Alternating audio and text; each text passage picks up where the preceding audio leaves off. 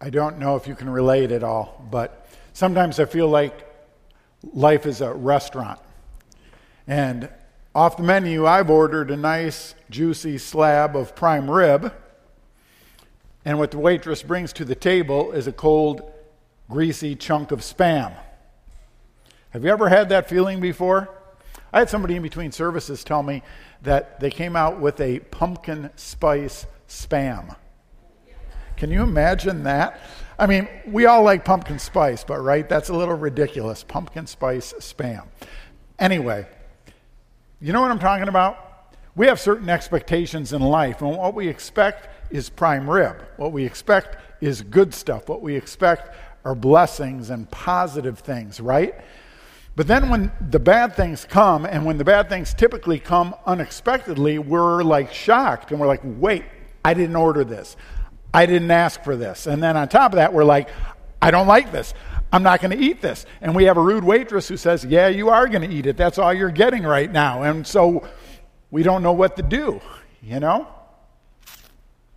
Life is like that. Life can be difficult. And as a person of faith, how do you respond when you don't get what you ordered? As a person of faith, how do you deal with it when unexpectedly adversity comes into your life?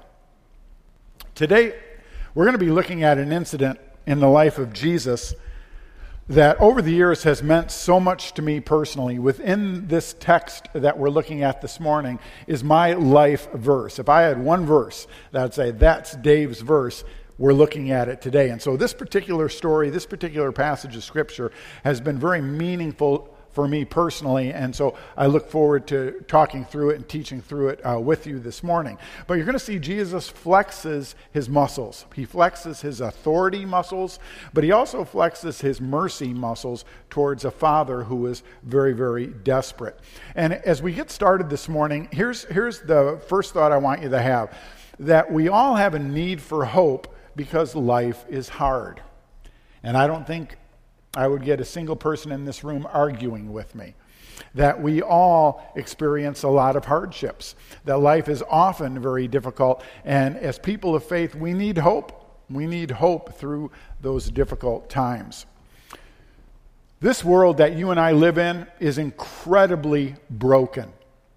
And it's not as God originally designed. And so the violence, the hunger, the disease, the hate, the selfishness, all the things that are so difficult in our world were never a part of God's original design. And I believe that there will come a day where God will restore paradise, where He will make all things new and all the brokenness will be healed. But in the meantime, you and I live in an incredibly broken world. And here's the brutal truth no amount of cautiousness can shield you from adversity. No amount of careful planning can help you avoid adversity. No amount of money can buy your way out of difficult circumstances coming into your life. And the truth is, not even being a follower of Jesus makes you immune to the world's problems.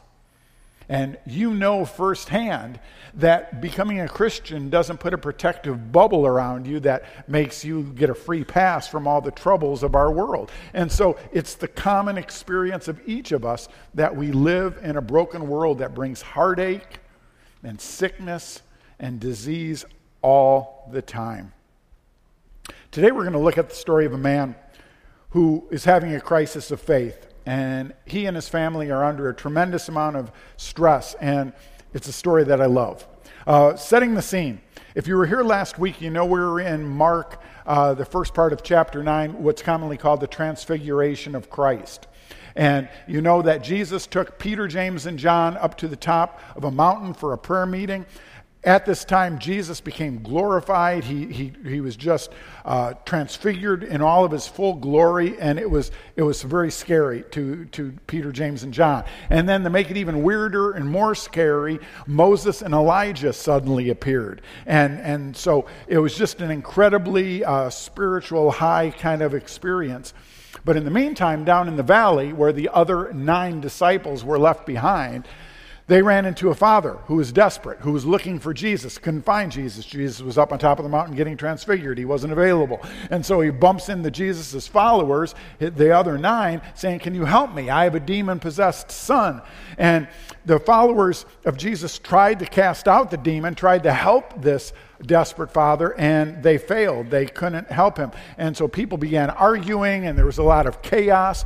And that's when Jesus entered on the scene. He came back down the mountain with Peter, James, and John, and they come into the scene of absolute chaos.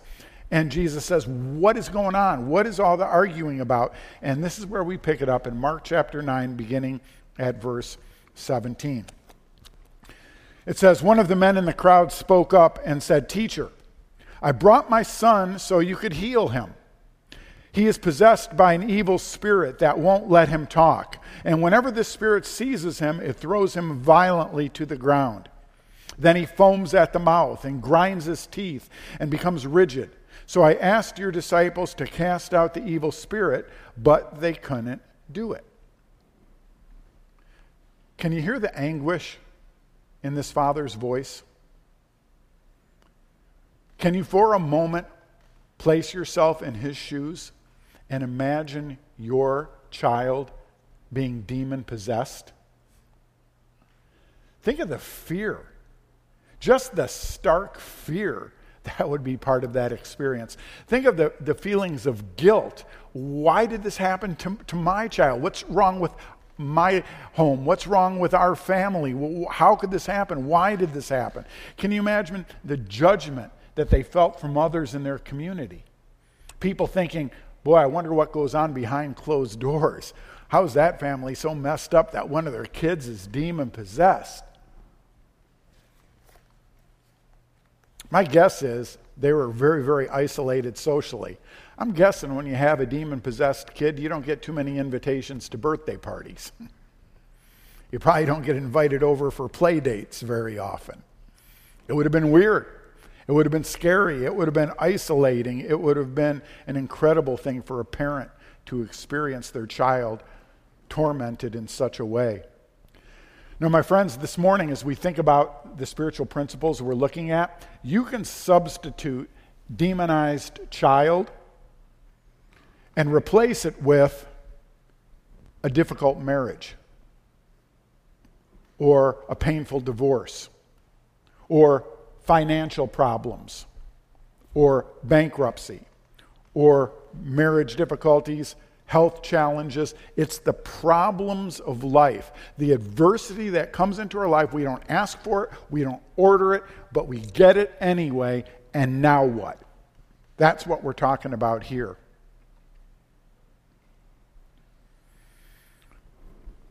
Principle that I want us to see, and it's really the premise for our teaching this morning, and it's this that adversity will either make you bitter or better, but the choice is yours.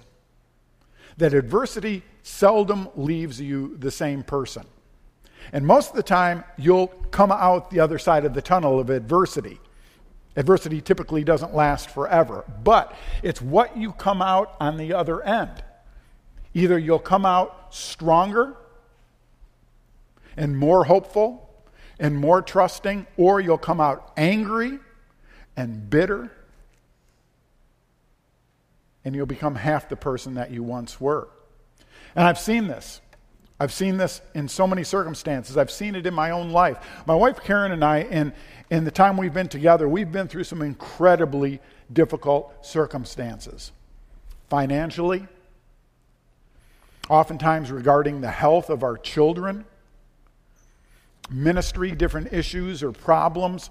Uh, and, and, and I know there's times where we've just felt overwhelmed or we felt crushed. And I felt my heart, I sensed my heart starting to become bitter. and starting to become hardened and starting to shake a fist at God and, and, and catching myself thinking those kind of thoughts, and it scared me. And, and over the years, I've watched families who go through similar circumstances. And family A goes through these circumstances, and when it's all done, they've grown and they're praising God, and their character is stronger, and they're a testimony and witness to everybody about them. And then family B, basically the same set of circumstances, and they become angry and bitter and they turn their back on God and they stop going to church and you never see them again. And it's like, okay, what's the variable? See, that's something I want to figure out. What's the variable? Because it scares me. Because what's to keep me from abandoning the faith? What's keeping me from turning my back on God? So, what's the variable where one family makes it and, in fact, thrives and comes out on the other side stronger and better, and the other family that completely collapses? That's what we're going to look at what it takes, how we as people of a faith respond to adversity in our lives. But before we go there, let me just parenthetically, like this is like a side road, like a sub point. But let me parenthetically say this before we move on. I want you to understand, and you can see it in this story, that there's uh, Jesus' followers letting you down does not equal Jesus letting you down. All right? And that's super important to keep in mind because this desperate dad brought his boy to the disciples with high hopes and they failed. They tried to cast out the demon and couldn't. And you know what? They had done that before. Jesus had trained them how, on how to deal with supernatural forces, and they had cast demons out before a new experience. So they knew how to do it. They should have been able to do it now, but they couldn't. And so this father had a tremendous letdown. He had such high hopes. But I want you to notice he didn't give up. And things changed when he eventually got to Jesus himself. And I just want to point out the fact that there will be times where Jesus' followers will let you down. Even though they shouldn't, they do. And you'll be disappointed You'll be hurt. You'll be let down. And folks, you can't mistake that for God letting you down. You can't make, mistake your friends not being there for you as equating to Christ not being there for you. And so always make that distinction. Never become bitter towards God because fellow Christians occasionally might disappoint you because it's two different things and you got to keep moving forward towards Christ. Don't give up on the church, don't give up on his people and keep moving forward. Now, here's where we're going to get real practical. Okay, let's talk about how to respond in faith. Responding in faith, and the bottom line is we have to be wise. We've got to make good decisions. We've got to make good decisions. We've got to take responsibility for our own actions during adversity in order to thrive spiritually. Now, before we read the rest of the story, I want to say a word about demon possession. Many people in our world would scoff at the concept and think, ah, it's just something that Hollywood makes up to make scary movies like The Exorcist or, you know, Damien or, you know, any of the demonic type movies. Uh, uh, but here's the deal The supernatural world is real. It's just as real as our physical world. You have to believe in the supernatural. If you believe in God, you believe in the supernatural, right? If you believe in God, you believe in the supernatural. And so part of the supernatural world involves spirits, angels, those who are servants of Christ, who do his will in the world, but also the evil spirits, what we call demons. And you and I are spirit beings. We have a spirit living within us, but our spirit is embodied. Our spirit is within a body. These are spirits that don't have bodies. They're not, they're not limited by a body. But this idea that a spirit can inhabit a human being and have control to one extent or another, controlling their voice, controlling their actions, and that kind of thing it took place in the time of Christ, that there was a supernatural outbreak of, of, of supernatural phenomenon uh, that, that just erupted while Christ walked the earth. It's real. It's, it's recorded numerous times in the gospel. And I want to suggest to you that demonic possession still takes place in our day. My friends, I've seen it. I've dealt with it myself, and I tell you that it's real. Now, it's often misdiagnosed in our world because it's not even within the wheelhouse of people for that to be a possibility. But I believe it happens, and what we're looking at, I believe, is true. And so, picking up how Jesus deals with this, check it out beginning uh, at verse 19.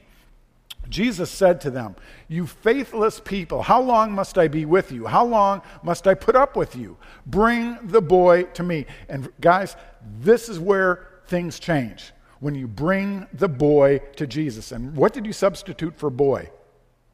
Financial problems? A difficult marriage? A health diagnosis?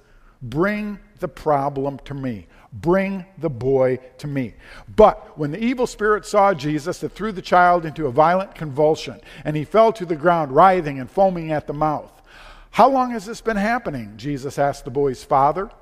He replied, Since he was a little boy. The Spirit often throws him into the fire or into water, trying to kill him. Have mercy on us and help us if you can. What do you mean, if I can? Jesus asked. Anything is possible if a person believes. The father instantly cried out, I do believe, but help me overcome my unbelief. That's my life verse, just so you know. All right? I've prayed that prayer more than any other prayer in the course of my life. I can't tell you how many times I've said to God, I do believe, but help me overcome my unbelief. My faith is seldom, if ever, pure. I believe, I want to believe. There's a big part of me that believes, but there's a big part of me that's doubting that's fearful, that doesn't know what's going on, that has more questions than answers. And I'm just being honest, right? And so being able to say to God how freeing it is to be able to say to God, God, I really do believe, but help me with my unbelief because I'm a conflicted person. That's what the desperate dad is saying here.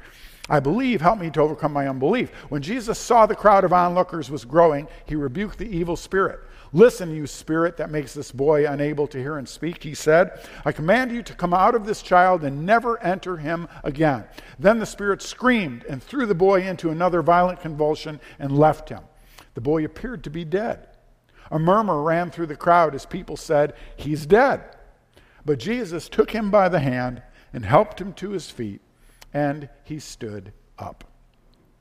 Three keys to handling a crisis with a faith that will make you better and not bitter. First principle is this bring your problems to Jesus.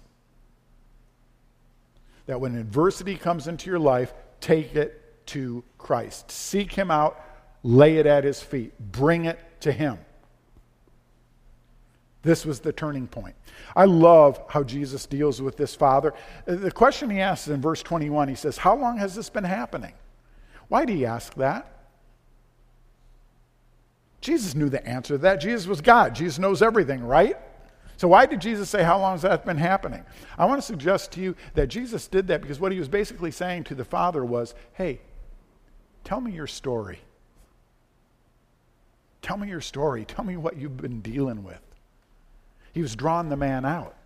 Because Christ knew how therapeutic it can be to tell your story to another person. And Jesus was telling this man, I care about you. I'm sorry for what you and your family have been going through. Tell me your story. And so the Father does. Do you ever tell Jesus your story? Do you ever take the time to go for a walk? Maybe when you're driving in your car and you just tell Jesus your story? You say, he already knows it, Dave. I don't need to bother doing that. He sees everything and knows everything. Duh, I know. You didn't listen to what I just said. All right? Jesus asks you to tell your story because you need to hear your story. You need to get it out. You need to express yourself to Him so that it's real to you. So, why do we often hesitate to bring our boy to Jesus? Why do we hesitate to often bring our crises and our adversity to, to Jesus? There's a number of reasons. One, I think sometimes because we're afraid God will say, Well, you made your bed, you lay in it. In other words, it's all your fault that you're in the circumstances that you're in. Why should I bail you out? We're afraid we're going to get that response, right? Or we're afraid to come to Him with our problems because we blame God in the first place. We think, well, if God was more loving towards me, I'd, I would not be in this mess now, so why should I come to Him to fix it? He's the one who got me here. We might think that. Or we might just mistakenly think that faith is something for weak people. For those who can't stand on their own two feet. And I'm not going to be weak, and so I'm not going to worry about praying or bringing my problems to God. But that's the place to start is to bring your problems to Jesus. Now here's the second thing you've got to do. You've got to admit your doubts. Bring your problems to Jesus, and then, like the Father, admit your doubts. I like the exchange in verses 22 through 24. He says, Have mercy on us and help us if you can. Jesus catches the if you can, right? And calls him out on it and says, If I can. What do you mean, if I can? Anything is possible for those who believe. And the Father cried out, I do believe, help me overcome my unbelief. You know what's a significant part of this story here? Jesus didn't reject the guy when he got real. When the guy admitted that he had doubts, Jesus didn't say, You punk, don't be bothering me. You go away and you come back when you have perfect faith. When you have absolutely no doubts and you totally believe in me, then we'll talk. Until that time, don't bother me. That's not how Jesus responded. The father admitted, he said, I'm conflicted. I really do believe Jesus and I really am hopeful you can help me, but I got to be honest and say I have my doubts. He was conflicted. And Jesus embraced him. Jesus delivered for him, Jesus helped him. And that authenticity was super important. How foolish it is for you and I to believe we, or to act like we don't have any doubts when God knows that we do. Just admit it. God's not going to reject you for struggling. And then the final thing you need to do is this in times of adversity, after you've brought it to Jesus and after you've admitted your doubts, then you got to focus your faith. You got to focus your faith, and it's not all that hard to do. You got a little illustration here that I want you to see, so pay attention to my feet, all right? Here's the way it works we're called upon to stand. And I think to myself, yeah, that's going to hold me up. I have zero doubts that this is going to hold me up. My faith is strong. My faith is pure. My faith is powerful. My faith is awesome. Dave is a guy of faith. I was told to stand on this. I'm going to stand on this. It's going to hold me up. And my faith is awesome. It's 100% pure. Oh no. What happened? I had such faith. My faith was so strong. And it failed. What happened? I don't get it. Boo hoo. Okay, I'm called upon again. Stand on it. Uh, this is stupid. It's not going to work. I don't believe for a second this is going to hold me up. This is, this is dumb. I got so many doubts. I got way more doubts than I do any sense of confidence that this is going to work, but I was told to stand on it. I'm going to stand on it. I know it's going to collapse. It's going to be embarrassing, but whatever.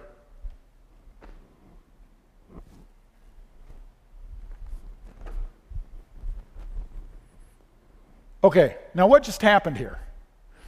Tons of faith, crushed box. Almost no faith, but there was some. Where could you tell I had faith here? Where could you tell I had faith here? I got on the box, right? So it wasn't much faith. I expected it to collapse, but I'm like, might as well. It was just a little faith, but it's it stood me up. It kept me stable. Now, friends, here's the point that I'm trying to make. Okay? Here's the point that I'm trying to make. The biggest mistake that Christians make, that people of faith make, is having faith in faith. They have faith in faith, and their focus is their own faith. And they're always wringing their hands. Oh, do I believe enough? Oh, is my faith strong enough? And they're always worried about their faith. And it's the wrong focus. The focus should be on Christ. So here's the question I would ask you What is the object of your faith? What is the focus of your faith? A little faith in the right object is infinitely better than a lot of faith in the wrong object. Does that make sense?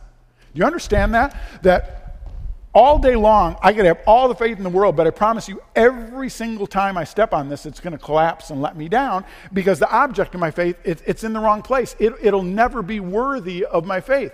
But you get something that's rock solid, And all it takes is, oh, I don't know, how, what could I compare it to? Maybe the faith the size of a what? Mustard seed? Just a little bit. Not a lot, just a little bit. Just faith of a mustard seed and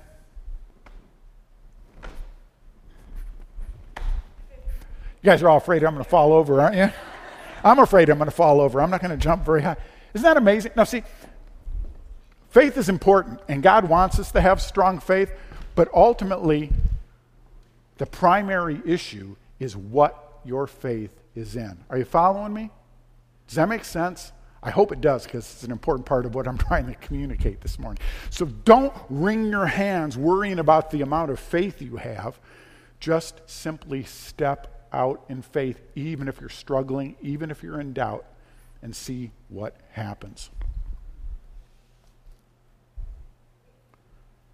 Anything is possible for the person that believes. When God becomes part of the equation, incredible things can happen. Faith's a mystery, and life's hard to understand. And I'll grant you, there are times where we don't understand what's going on, right? And we don't understand why things are happening. And I've learned the why question is a pretty useless question to ask because more times than not, you can never answer that. Why? And so rather than focusing on the why, focus on the okay, God, what next? Lord, this happened to me. What next? The why? Even, even if He answered you the why, so what? How is that going to help? Right? But just simply saying, God, what next? How, how do I remain obedient? That's what counts. I love Isaiah 50, verse 10. Check it out. This is a great verse. It says, If you are walking in darkness without a ray of light, and some of you are there right now. If you are walking in darkness without a ray of light, trust in the Lord and rely on your God. That's a great verse. That's a great prayer when you're going through difficult times.